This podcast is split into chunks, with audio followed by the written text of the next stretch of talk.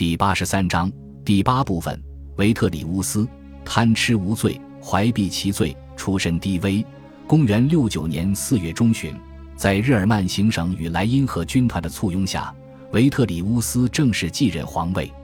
维特里乌斯全名为奥鲁斯·维特里乌斯·日耳曼尼库斯。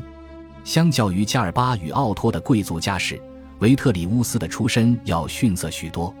虽然同样是贵族与议员。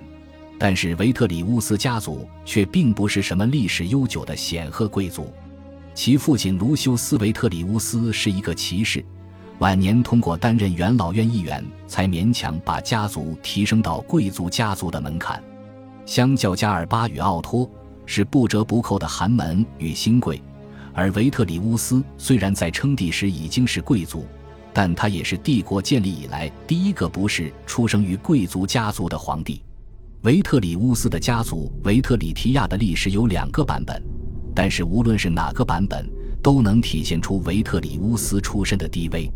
一种说法是维特里乌斯的家族是罗马王政时代迁移进入罗马城的萨宾人，共和国建立之初被列举为贵族家族，不过后来又长时期在意大利西南部的 Noceria Pulorum 即今日意大利阿普利亚地区居住，贵族的身份也不再被人提及。这也导致在共和国建立之初，维特里提亚家族并没有成为共和国的核心家族。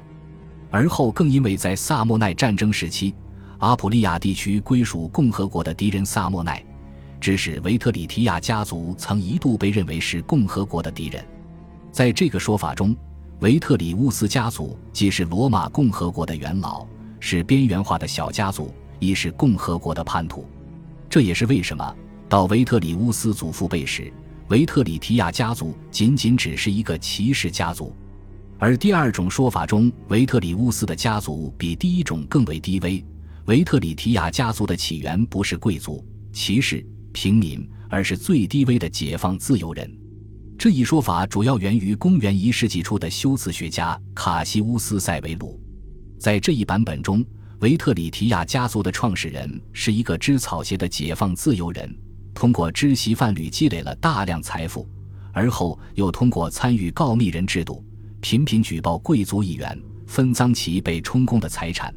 最后通过与某个骑士家族联姻，最终把自己的家族提升到了骑士阶级。无论是两个版本中的哪一个，维特里提亚家族都不是一个声名显赫的贵族，而且在两个版本中，家族都有着十分明显的污点。这些污点注定导致维特里乌斯从出生起就不能完全的融入帝国现有的官僚制度，贵族与议员们也都不耻与其为伍，同时也没有可靠又具有影响力的政治盟友。出身的低微无法更改，自然影响了维特里乌斯的一生。感谢您的收听，喜欢别忘了订阅加关注，主页有更多精彩内容。